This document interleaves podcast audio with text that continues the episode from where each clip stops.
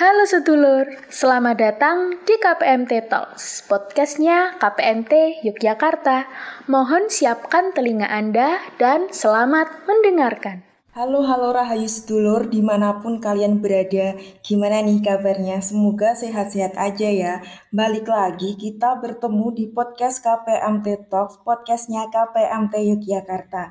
Tentunya dengan episode dan cerita-cerita baru Yang menginspirasi serta menambah informasi bagi teman-teman pendengar KPMT Talks Kali ini aku Dia Hoirunisa dari Divisi Humas KPMT Yogyakarta bakal menemani kalian nih selama beberapa menit ke depan. Oh iya, kira-kira teman-teman masih ingat nggak sih episode yang lalu kita bahas tentang apa? Ya, betul banget. Episode lalu kita membahas tentang dunia perkuliahan, tepatnya terkait akademik dan organisasi. Nah, sekarang saatnya nih kita membahas mengenai ekspektasi dan realita di dunia perkuliahan.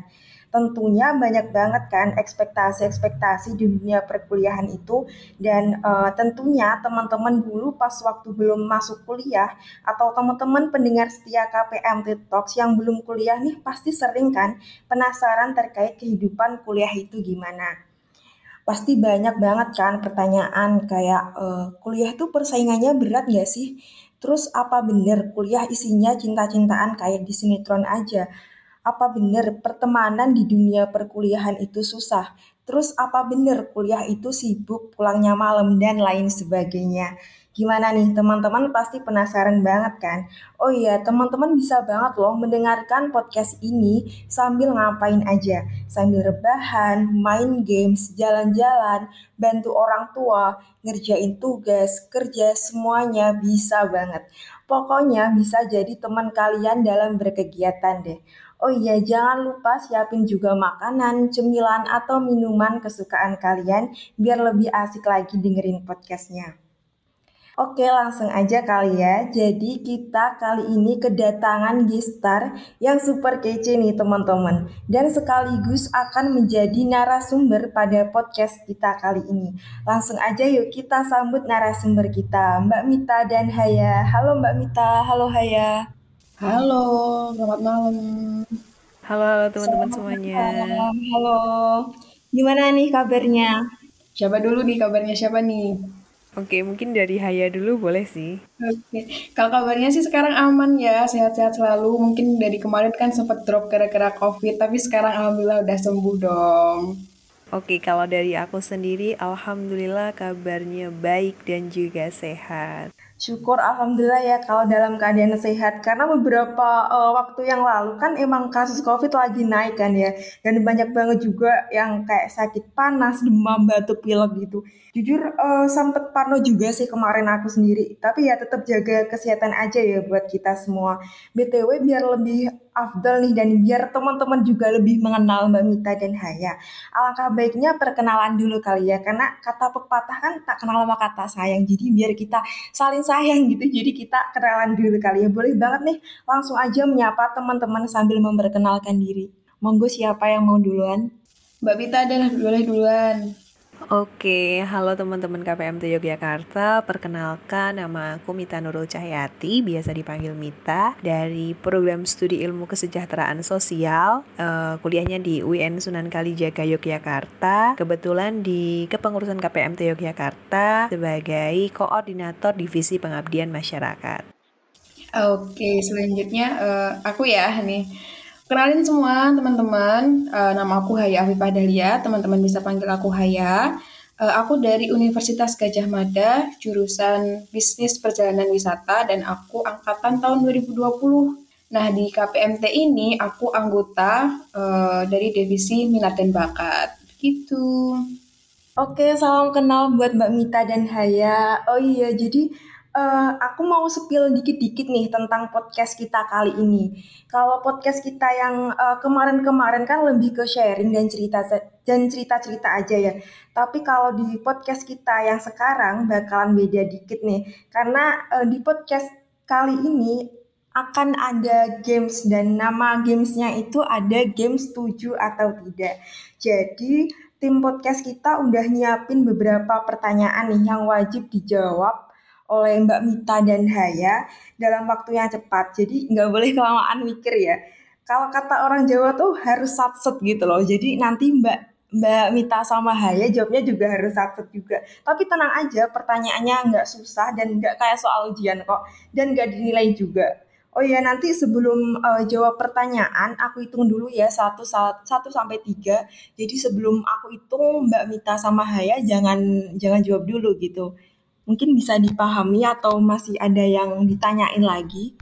Aman sih dari aku bisa kok. Dari aku juga aman sih bisa dipahami. Oke aku mulai ya ke pertanyaan pertama setuju atau tidak kalau kuliah itu santai dan nggak kayak anak SMA yang tiap hari masuk dengan pelajarannya yang full sampai sore. Aku hitung ya. Satu, dua, tiga. Tidak. Tidak setuju. Kompak banget nih jawab tidak. Kenapa nih alasannya? Oke, mungkin bisa Haya dulu nih yang jawab nih. Oke boleh.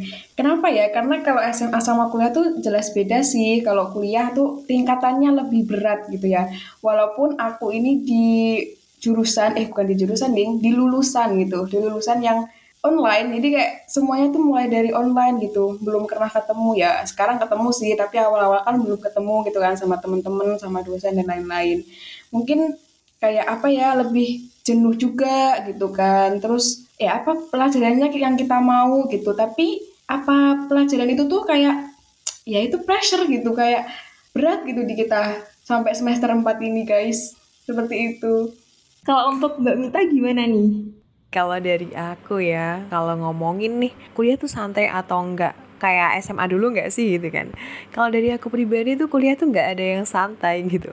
Malah sebenarnya kuliah itu karena mungkin mata kuliahnya yang semakin banyak mata beberapa mata kuliah yang harus kita dalami. Apalagi sekarang pandemi yang dikatakan Haya tadi gitu ya. Itu tuh kayak ngebuat sebenarnya tugas-tugasnya tuh lebih banyak gitu. Kayak kita pun di hari di malam hari itu juga bisa kayak ada pertemuan kuliah ada yang namanya bahas kelompok. Kalau dulu kan mungkin kalau waktu pas masih sekolah nih kayak ya udah dari berangkat pagi sampai sore kayak full penuh banget. Tapi ternyata ketika kuliah itu memang sangat-sangat padat banget gitu jadwalnya tuh kayak nggak mengenal hari dan nggak mengenal waktu gitu.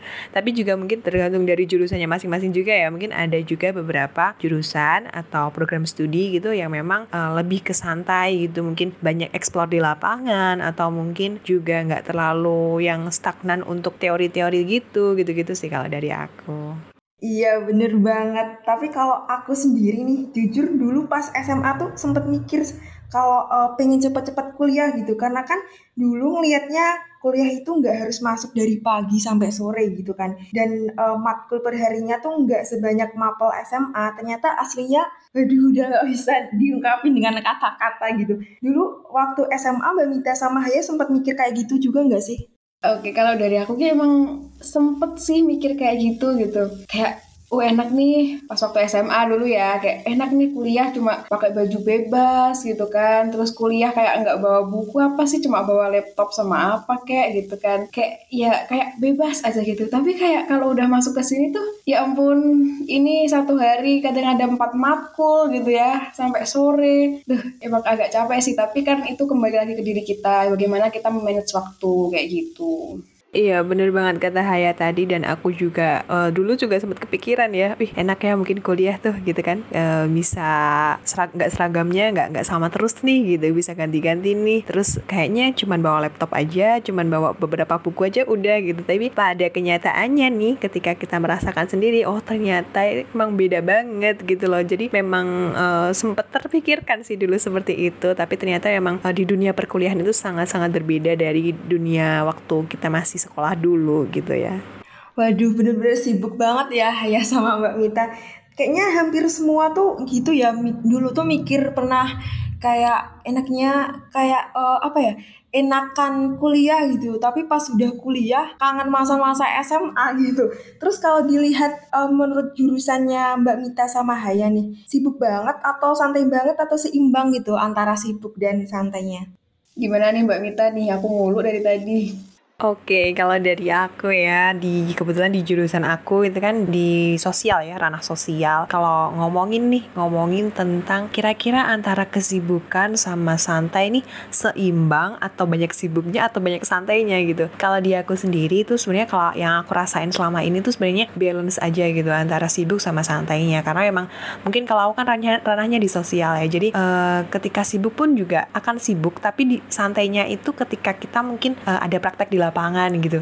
Kayak walaupun itu tugas walaupun kita sedang menjalankan tugas tapi itu mungkin jadi sedikit apa ya uh, refreshing sendiri gitu. Kayak uh, kan jenuh gitu. Mungkin di laptop terus atau mungkin teori-teori terus nih yang dibahas gitu. Tapi ketika di lapangan kita explore di masyarakat kebetulan karena aku di ranah sosial itu kayak ngerasa uh, ya itu kayak balance aja gitu. Kayak di bawah santai kayak uh, sebenarnya kalau ngomongin kesibukan atau enggak itu juga termasuk uh, relatif. Jadi tergantung dari kitanya sendiri juga sih tergantung jadi dari mahasiswanya itu sendiri. Tapi kalau di jurusan aku itu lebih ke uh, seimbang ya antara sibuk dan juga santai gitu deh. Oke, kalau dari aku sendiri sih karena awal-awal online uh, tetap ada praktek sih kalau aku. Karena aku kan dari apa diploma kan, diploma 4. Jadi mulai dari awal semester 1 tuh udah ada praktek kayak ya tapi prakteknya kayak di rumah gitu, di rumah sendiri kayak observasi ke tempat wisata. Jadi aku kayak ke tempat-tempat wisata gitu guys, kayak observasi atau wawancara ke orang-orang sana kayak gitu. Nah, mungkin itu masih agak longgar, tapi kadang juga capek karena nggak ada temennya kalau di rumah teman-teman. Jadi kayak kadang ke tempat wisata sendiri tuh kayak nggak asik ya gitu. Apalagi kalau teman-teman yang lain juga pada kuliah gitu kan. Terus semakin ke sini itu uh, karena aku udah di Jogja juga semester ini tuh kayak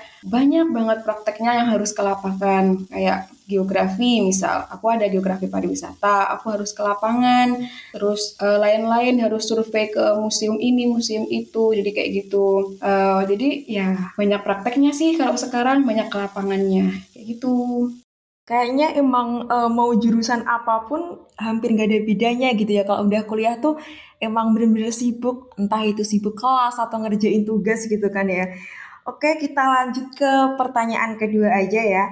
Setuju atau tidak kalau kita harus nyatet setiap materi perkuliahan biar pas ditanyain dosen bisa jawab? Aku hitung ya. Satu, dua, tiga.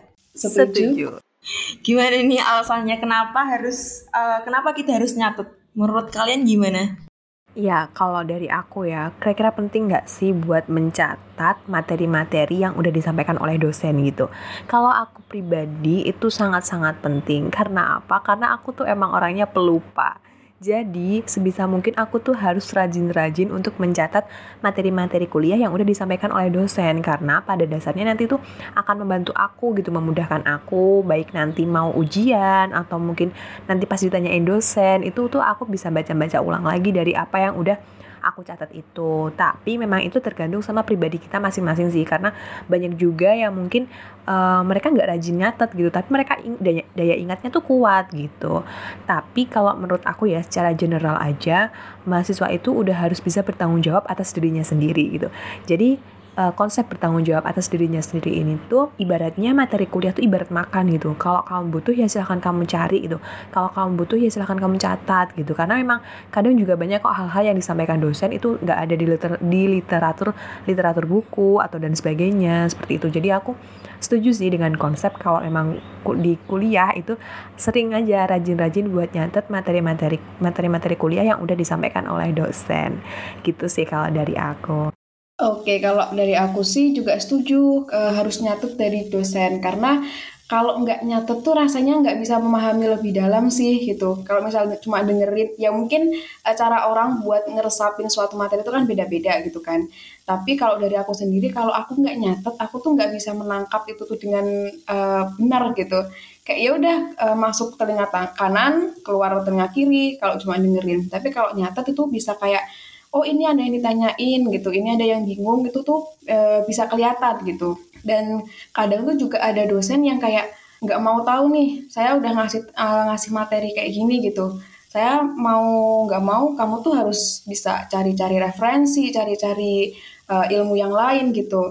Jadi kita harus banyak-banyak uh, mandiri ya teman-teman kalau di perkuliahan mandiri buat cari ilmu sendiri, cari di referensi-referensi yang lain gitu sih.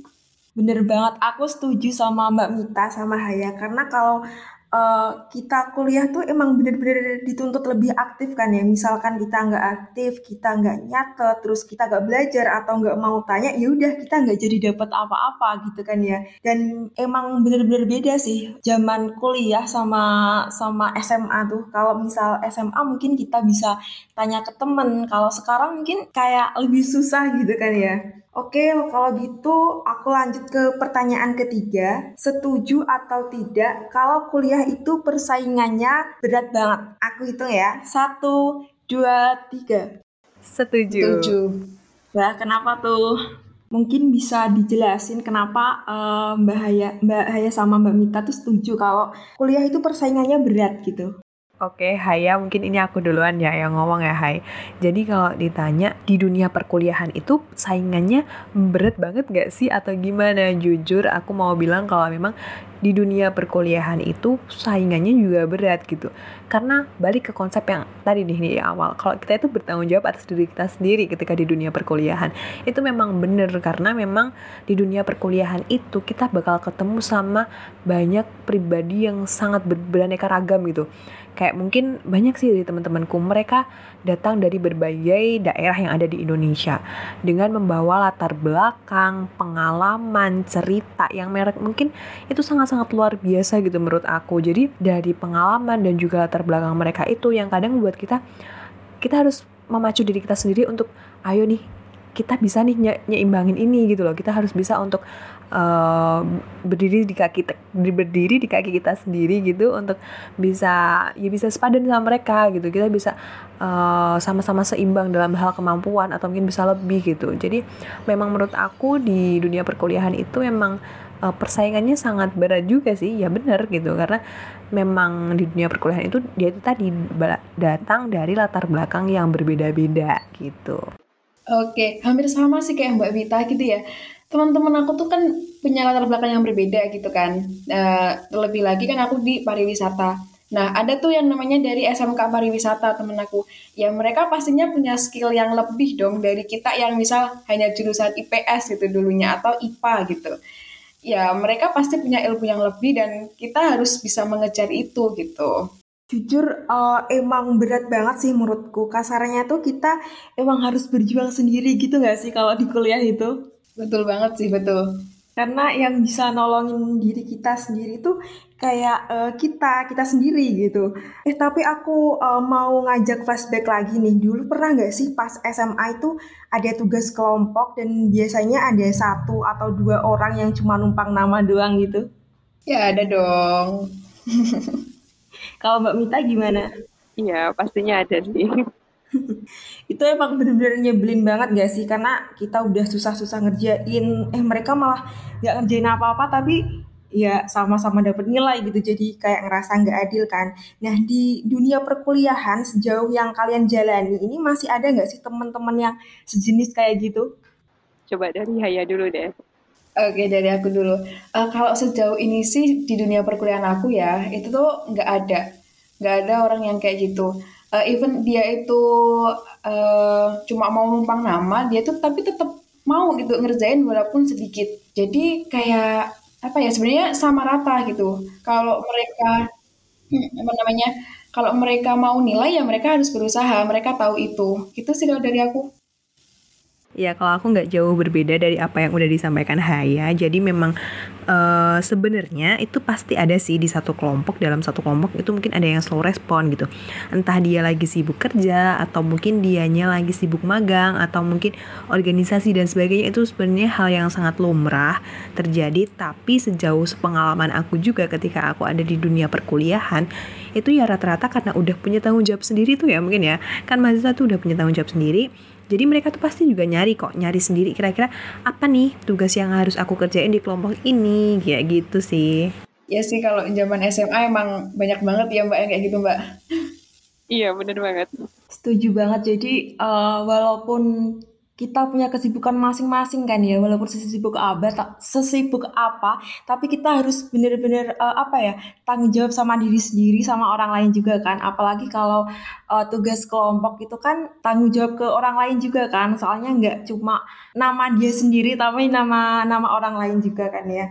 Oke lanjut uh, ke pertanyaan keempat. Setuju atau tidak kalau kuliah isinya cinta-cintaan kayak di kayak ada di sinetron atau series Indo zaman sekarang. Gimana nih tanggapannya? Aku hitung ya. Satu, dua, tiga. Hmm, tidak, setuju. Aduh, kenapa tuh? Oke, menarik nih ya. Jadi kira-kira di dunia perkuliahan isinya tuh kayak cinta-cintaan yang ada di FTV-FTV gitu nggak sih gitu kan ya? Ya sebenarnya tidak dapat dipungkiri itu pasti ada ya teman-teman. Apalagi di masa-masa seperti itu pasti pastinya ada gitu. Tapi juga nggak seindah drama-drama yang ada, ada di FTV gitu kan. Tapi kalau ibaratnya ngomongin nih, ngomongin antara uh, banyak mengembangkan diri atau fokus ke dunia ke masalah itu gitu kan. Kalau dari aku pribadi lebih ke yang fokus mengembangkan diri kita gitu. Karena memang menurut aku sendiri itu uh, dengan kita mengembangkan diri kita nantinya gitu kan, itu akan uh, dampaknya itu akan baik untuk diri kita sendiri gitu apalagi kalau di dunia perkuliahan kan yang udah aku omongin tadi ya kita kan persaingannya tuh ketat banget gitu persaingannya tuh banyak banget gitu jadi sebisa mungkin uh, kita tuh harus banyak-banyak mengeksplor diri kita gitu kan. Kita banyak-banyak mungkin uh, mengembangkan diri kita sesuai dengan passion-passion kita gitu kayak gitu-gitu sih. Jadi uh, lebih kalau dikasih pilihan ibaratnya pilih fokus mengembangkan diri atau fokus ke ini. Kalau bisa sih diseimbangkan gitu kan.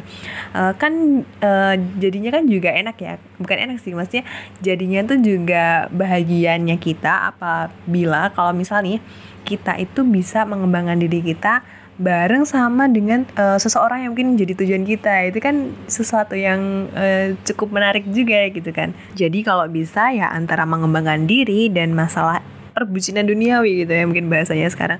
Itu ya kalau bisa dikeseimbangkan aja gitu. Jangan ada yang uh, kalau bisa ya dominan untuk mengembangkan mengembangkan diri terlebih dahulu gitu. Karena uh, di depan itu sangat banyak banget hal-hal yang belum kita ketemui gitu. Jadi kalau bisa fokusin untuk mengembangkan diri. Gali terus potensi passion kita di mana nih gitu. Itu digali terus gitu sih kalau dari aku.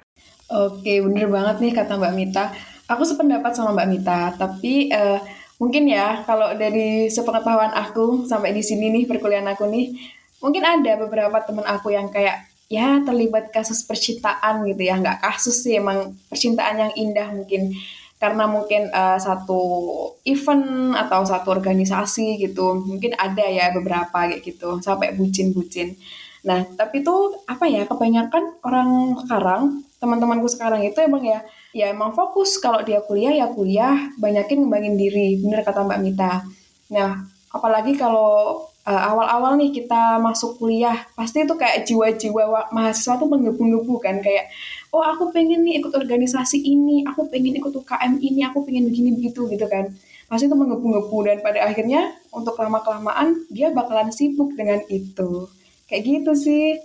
Oke, setuju banget sama Mbak Mita sama Haya. Mungkin uh, ada ya kayak cinta-cintaan di kuliah tapi nggak kayak di sinetron juga kali ya karena emang udah mungkin nggak terlalu sempat karena ya sibuk masing-masing gitu. Nah kalau dari menurut menurut Mbak Mita dan Haya nih mending mikir masalah perasaan atau mikir masalah pengembangan diri nih atau mungkin dua-duanya juga penting gimana nih? Waduh berat ya percakapan ini. Tadi pilihannya apa? Mending mikir uh, masalah perasaan apa mikir masalah pengembangan diri atau mungkin uh, dua-duanya dua-duanya tuh penting gitu. Oke, milih perasaan atau mengembangin diri. Kalau milih perasaan ya, kalau bisa perasaan apa pun itu, uh, kalau bisa itu menguntungkan diri kita. Karena kita itu berusaha sendiri guys, kita nggak ada yang nolong. Ya mungkin ada yang menolong beberapa teman, tapi yang bisa menolong kita itu adalah diri kita sendiri. Jadi sebisa mungkin tuh perasaan yang datang ke kita itu harus baik gitu. Dan uh, menurut aku mengembangin diri juga itu penting. Di perkuliahan itu sangat-sangat penting. Apalagi nih kalau di SMA atau SMP-nya itu kalian belum apa ya belum bisa mengeksplor diri uh, untuk ikut event event-event atau ikut organisasi gitu. Di kuliah ini benar-benar nggak memandang itu siapa itu kamu punya pernah punya pengalaman kayak gini atau enggak kalau kamu mau belajar itu kalau uh, belajar dari nol kamu pasti uh, bisa gitu. Iya bener banget. Terus kalau uh, menurut Mbak Mita dan Haya nih ada nggak sih rekomendasi kegiatan yang bisa membuat masa-masa mahasiswa kita tuh jadi lebih bermanfaat gitu? Biar mungkin nantinya bisa jadi referensi nih buat teman-teman semuanya kalau aku dari aku ya untuk merekomendasikan sebenarnya kan kalau di setiap kampus gitu kan pasti ada kayak UKM UKM kayak gitu. Atau mungkin gabung-gabung ikut organisasi. Kalau emang passionnya di organisasi mungkin di organisasi intra intra kampus atau mungkin yang di luar kampus gitu itu sangat-sangat bagus gitu. Sebenarnya di mana pun tempatnya dengan niat yang baik, dengan tujuan yang jelas, dengan dengan niat ibaratnya kita pengen mengembangkan diri kita, itu sebenarnya pasti bagus kok, pasti ada impact yang luar biasa buat diri kita sendiri. Yang jelas kalau dari aku itu intinya rekomendasinya ya sesuai sesuai aja sama passion passionnya kita masing-masing gitu aku sukanya masih di organisasi nih. Organisasi kan banyak ya kalau di kuliah itu kan pasti udah banyak juga UKM UKM dan sebagainya itu dibeli aja. Kira-kira minatnya di mana gitu. Kira-kira yang bisa uh, lebih membuat kita nih bisa mengembangkan diri kita itu di di passion di mana gitu loh gitu. Gitu gitu sih kalau menurut aku. Jadi eh, nggak uh, usah terlalu dibawa pusing. Uh, cara rekomendasi itu sesuai isi hati aja mau dibawa ke mana gitu enaknya. Oke, kalau dari aku sendiri uh, kegiatan yang rekomendasi ya, apa pun itu kegiatan yang kamu ingin ikuti itu pasti baik buat kamu gitu ya. Hmm, entah kamu ingin keluar dari zona nyaman kamu atau kamu ingin uh, terus berada di zona nyaman kamu dan kamu ingin meningkatkan itu itu pasti baik buat kamu gitu. Kalau rekomendasi ya aku merekomendasikan semuanya, coba aja semuanya gitu. Apa pun itu, entah itu event, organisasi di dalam maupun di luar perkuliahan. Jadi kalau di perkuliahan atau mungkin di prodi sendirilah. Nah itu untuk memperluas pertemanan juga kalian atau untuk uh, di fakultas gitu, memperluas pertemanan di fakultas.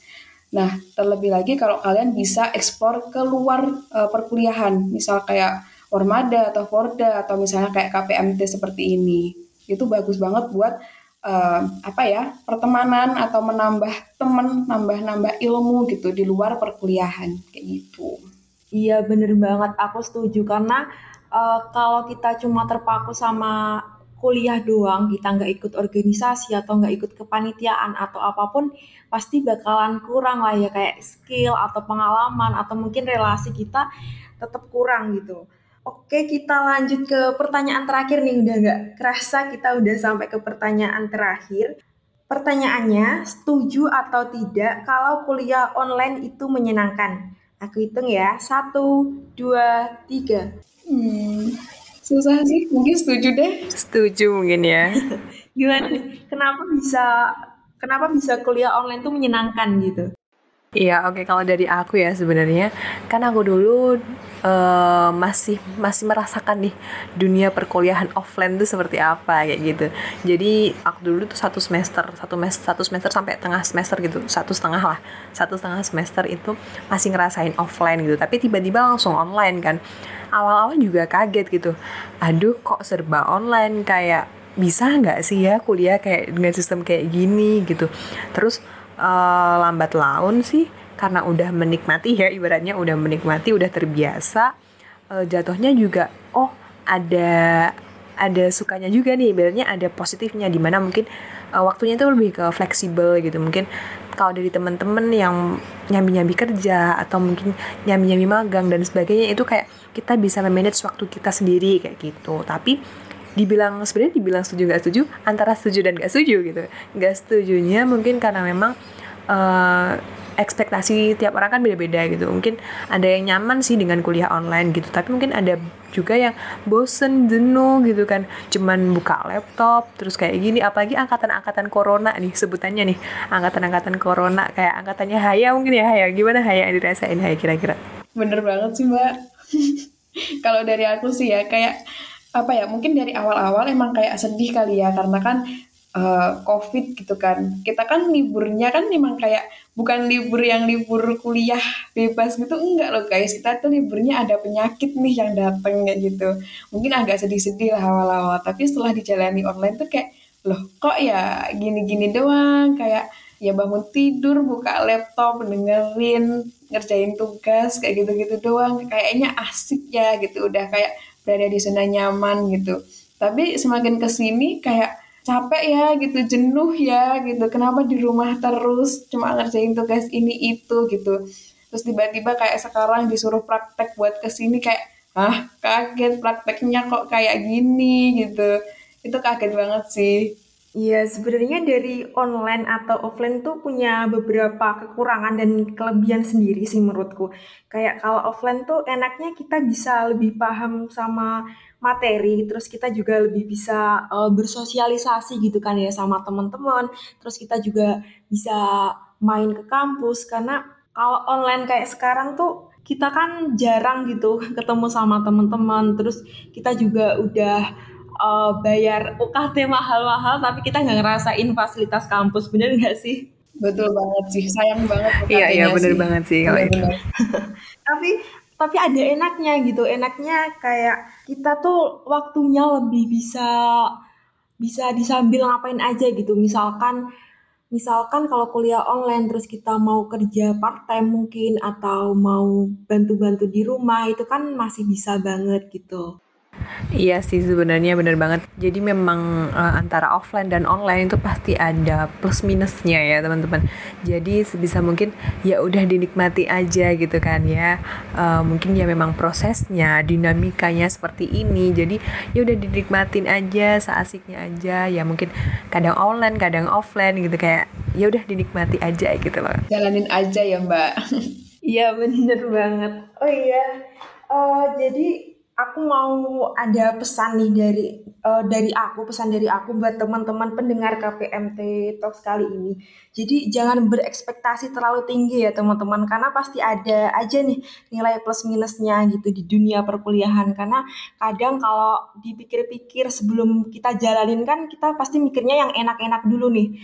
Pas udah ngejalanin eh ternyata banyak gak enaknya gitu ya. Dan uh, kita yang anak perkuliahan gini sebenarnya juga mirip-mirip sama anak SMA gitu. Bahkan kayak tugas gitu kita mungkin lebih banyak atau lebih lebih repot. Terus kita yang dipikirin juga mungkin lebih banyak. Tapi ya yang jelas balik lagi ke diri kita masing-masing aja ya kan. E, apakah usaha yang kita lakuin ini udah maksimal atau belum? Untuk hal lain yang menjadi kebutuhan atau target kita nanti. Dan pesanku sekali lagi e, mungkin semua yang kita lakuin harus harus maksimal atau harus dijalanin secara baik dan ikhlas aja gitu ya biar nggak kerasa lebih berat gitu.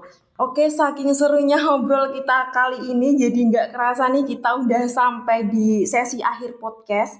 Dan aku mau mengucapkan terima kasih sebanyak-banyaknya buat Mbak Mita dan Haya yang udah menyempatkan waktunya nih untuk ngobrol bareng sekaligus main game sama aku di sini. Terima kasih semua ya Mbak Mita dan Haya. Ya, sama-sama. Terima kasih. Oh iya, kira-kira dari Mbak Mita sama Haya mungkin ada pesan yang ingin disampaikan gitu buat teman-teman pendengar KPM Talks kali ini. Mbak Mita boleh dulu deh. Oke, kalau dari aku ya, yang terakhir mungkin uh, untuk teman-teman pendengar KPM TED Talks, terima kasih sudah mendengar uh, mungkin sharing-sharing dari kita ya tentang ekspektasi dan realita kehidupan mungkin sarannya apa pun itu lakukan dengan maksimal. Selagi itu punya niat dan juga tujuan yang baik insya Allah ke depannya juga akan baik gitu. Mungkin uh, sedikit quotes dari aku nih. Uh, hidup itu cuma sekali hiduplah yang berarti. Uh, jangan lupa yang perlu diingat tuh filosofi padi semakin merunduk semakin berisi gitu sih kalau dari aku mungkin dari Haya Oke asik banget dari Mbak Mita nih. Oke kalau dari aku ya sama aja sih. E, kalau teman-teman semua di sini tuh jangan berekspektasi terlalu tinggi gitu terhadap semua keadaan yang terjadi. Jadi kayak lakukan yang terbaik dari diri kamu. Nanti kamu juga akan e, merasakan hasil yang terbaik dari apa yang telah kamu lakukan itu. Kayak gitu deh. Semangat nih buat teman-teman Oke, sekali lagi aku ucapin terima kasih sebanyak-banyaknya buat Mbak Mita dan Haya. Semangat buat kalian dan sukses selalu ya. Terima kasih. Terima kasih juga udah Oke, terima kasih juga semuanya. Sampai jumpa. Oke, buat teman-teman yang mendengarkan podcast KPMT Talks sampai akhir, jangan sampai bosan-bosan buat dengerin episode selanjutnya ya, karena bakal ada hal-hal yang baru dan berbeda di setiap episodenya. Terima kasih sudah menjadi pendengar setia kami dan jangan lupa juga untuk follow Instagram KPMT Yogyakarta yaitu di @kpmtyogyakarta agar teman-teman semuanya bisa update berita terkini tentang KPMT dan tentunya agar teman-teman nggak ketinggalan nih di podcast kita selanjutnya. Kalau begitu sampai jumpa di episode selanjutnya ya teman-teman. Jangan lupa jaga kesehatan dan tetap mematuhi protokol kesehatan. See you, Trenggalek berteman hati.